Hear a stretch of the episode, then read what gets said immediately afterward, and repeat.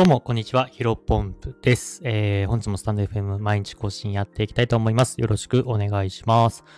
えー、本日のテーマなんですが、えー、PFP の NFT は終わってしまった。次の NFT ブームに備えるためには、えー、こういったテーマでお話をしていきたいと思います。え今日はね、NFT のお話になります。えまあ今ね、えっ、と NFT やってる方だったら、ものすごく痛感されてると思うんですけども、まあ非常に、うん、あの、冬の市況というかね、冬の市況というか、かなりもうブームが、えー、過ぎ去って、過ぎ去ってしまったなという形になって、あの、僕は思っています。まあ、多分ね、この放送を聞いているほとんどの人が同じような、うん、あのー、感想を持つんじゃないかなと思います。で、ごめんなさいね。ちょっとまだ病み上がりで喉があんま良くなくてですね、聞き苦しくてすいません。で、えっ、ー、と、まあ、これを感じたのがですね、えー、いい例がありまして、えっ、ー、と、8月5日土曜日ですね、えー、ウリボーという、NFT プロジェクトがリリースしました。これはね、えっ、ー、と、登録者数260万人を超える内藤さんが、えー、ファウンダーを務めている、あ、務めて、務められている、えっ、ー、と、NFT プロジェクトなんですけども、まあ、僕自身も、あの、これね、えっ、ー、と、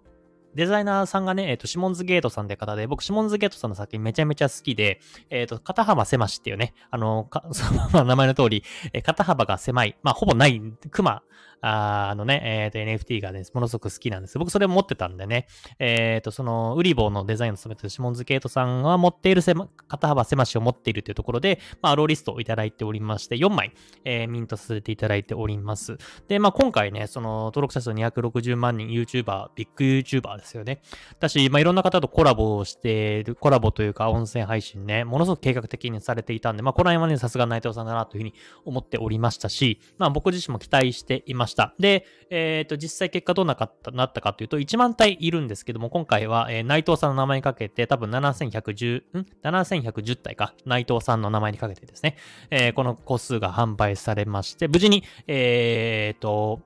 完売。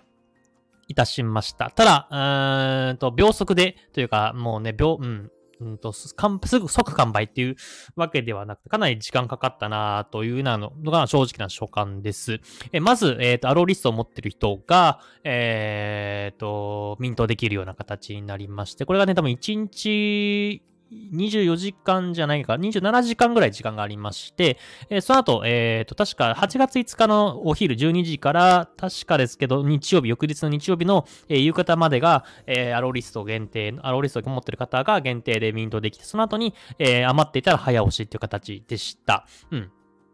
で、まあ、えっ、ー、と、そのね、アローリストの中でも、あの、ミントがなかなか進んでいなかった、オーバーロケーションって言って、えっ、ー、と、確か、えっ、ー、と、7110体のリリースなんですけど、配ってる、えー、エール、まあ、アローリストが、ちょっと多い。まあ、いつ、いくる、いく、どれぐらい多いかちょっと定かでないんですけど、例えば7500枚、7500枚分のアローリストを配っていて、7110体しか、えー、発売されないっていう形なんで、 allowlist を持っていても100%、えっ、ー、と、ミントできない、ゲットできないっていうのが over over allocation っていうふうに言います。まあ、それの、えー、今回、えー、採用してたんですけども、1000体かな ?1500 体ぐらいの余ったなというふうに、えー、記憶しています。で、その後も、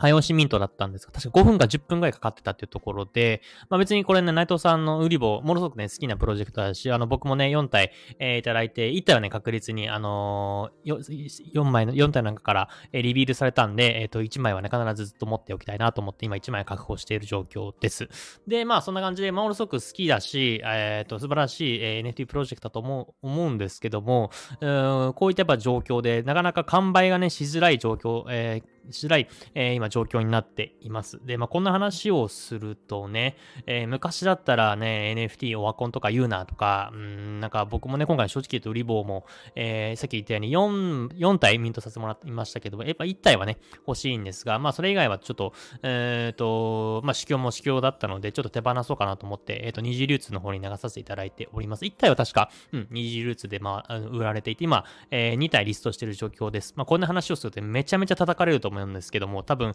えそんな戦う、叩くほどでもないぐらい、ま人数というかね、NFT 市場を、え盛り上げてる人、えー、NFT に参画してる人がものすごく少ない状況になるのって、多分、この放送をね、してもね、でも何も言われないと思います。何も言われないし、何も思われないと思いますけども、まあ、それがやっぱ NFT、まあ PFP ですね。うん。あのー、まあプロフィールピクチャー、まあプロフィール画像に使うような、ただの画像みたいな感じの NFT っていうのは、まあ、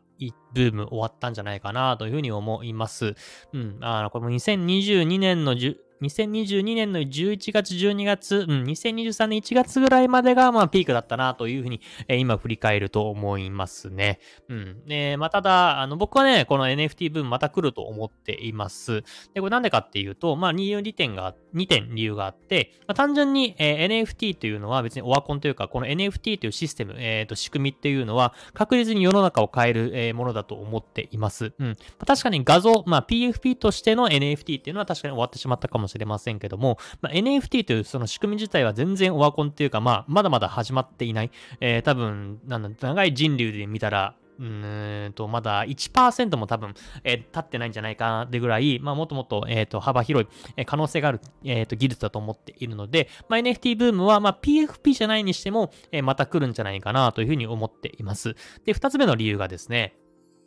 仮想通貨バブルがもう一回来る、えー、確率が非常に高いからですね。えー、具体的に言うと2024年に、えー、前後1年間、まあ、もしかしたら今年中に来るかもしれませんけど、まあ、多分2024年か2025年かなというふうに個人的に思っています。まあ、これはもちろん、えー、根拠がある話でして、まあ、前も話したかもしれませんけども、半減期、ビットコインの半減期っていうものが、えー、2024年、確か春先だったな、えー、来るというふうに言われています。そのね、えっ、ー、と、まあ、詳しい説明はここで省くんですけども、えー、簡単に言うと半減期が来ると、えー、仮想通貨、えっ、ー、と、ビットコインの価格が上がるというふうに言われています。で、ビットコインの価格が上がると、えっ、ー、と、NFT に使われているイーサリアムという価格も上がるというふうに言われております。ので、まあ、ここでまた、うんと仮想通貨、あそんな儲けられるんだ、えー、値上がりして、えー、まあ、送り人ってことが生まれてますけども、そういった感じで、あの、俺もやりたい、私もやりたいっていうふうに、えー、たくさんの人がまた新規参入者としてね、えー、参加したりとか、逆に、あの、今まで仮想通貨やってきたりとか戻ってくるっていう可能性が大いに考えられます。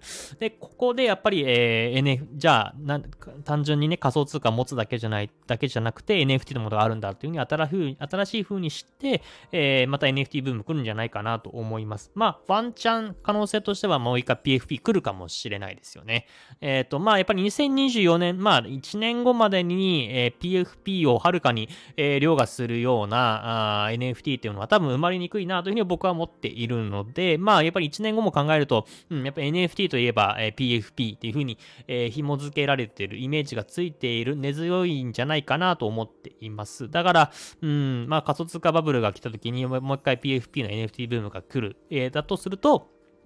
今持ってる、えー、例えば僕自身もね、PFP 今何枚持ってますけども、そういった価格が上がっていくんじゃないかなというふうには思っています。ただ、えー、ただも、今ね、えっ、ー、と、発売された NFT を持ってるだけじゃダメだと思っていて、まあ、やっぱりその、1年後、2年後、3年後、まあ、ゆく5年後、10年後までも、えー、続いていく NFT、まあ、PFP、まあ、N、うん、NFT プロジェクトを持ってないと、次の NFT ブームには、えー、備えられないんじゃないかなと思っています。だからやっぱり主要の銘柄をね、えー、持つっていうのが大事ですよね。うん。やっぱり株式投資ね、今ものすごく流行ってるというか、流行ってるというか、まあ、昔からありますけども、当たり前になってきてるじゃないですか。あれも、えー、S&P500 とか、えっ、ー、と、全世界、えー、全世界株式ファンドとか、えー、オルカンとか呼ばれたやつですね。ああいったものを、えー、持ってるから、えー、と、資産というか、まあ、うんと、お金が増えていく、えー、資産運用ができているってわけなんで、まあ、株式がいいって言っていて、何でもね、株式、えー、持ってればいいってわけじゃないじゃないですか。やっぱり、うん、10年後、えー、と、20年後というふうに愛されるような、まあ、S&P500 とかを持ってるからこそ価値が上がっていくと思っているので、まあ、ここら辺の NFT も、しっかりと銘柄というか、えー、プロジェクトを定める、見定める必要があるんじゃないかなというふうに思っています。まあ、やっぱりそこでね、期待されてるのは、えー、まあ、なんといっても CNP なのかなというふうに思いますね。まあ、池原さんの影響力がある限り、うん、あの CNP っていうものは、えー、まあ、ずっと続いていくだろうし、あとは、まあ、いろんなね、えっ、ー、と CNP、えー、確か、ロートさんという方がね、えー、ファンダー務めてますけども、まあ、いろんなね、会社と、えー、今、現時点でもいろんなつながりが出てきていて、業務提携とかしているので、まあ、CNP に関しては、うん、2年後、3年後、5年後、まあ、10年後はわかんないですけど、うん、長い期間で、えー、一番可能性がある NFT なんじゃないかなというふうに思っております。まあ、なので僕はね、えー、えっ、ー、と、この CNP、えー、持っておりますので、引き続きガチをしながら、あとは他の NFT もね、えー、付随しながら、いろんなとこ見ていきたいなというふうに思っております。えー、本日の話は以上です。ぜひ参考にしてみてください。失礼します。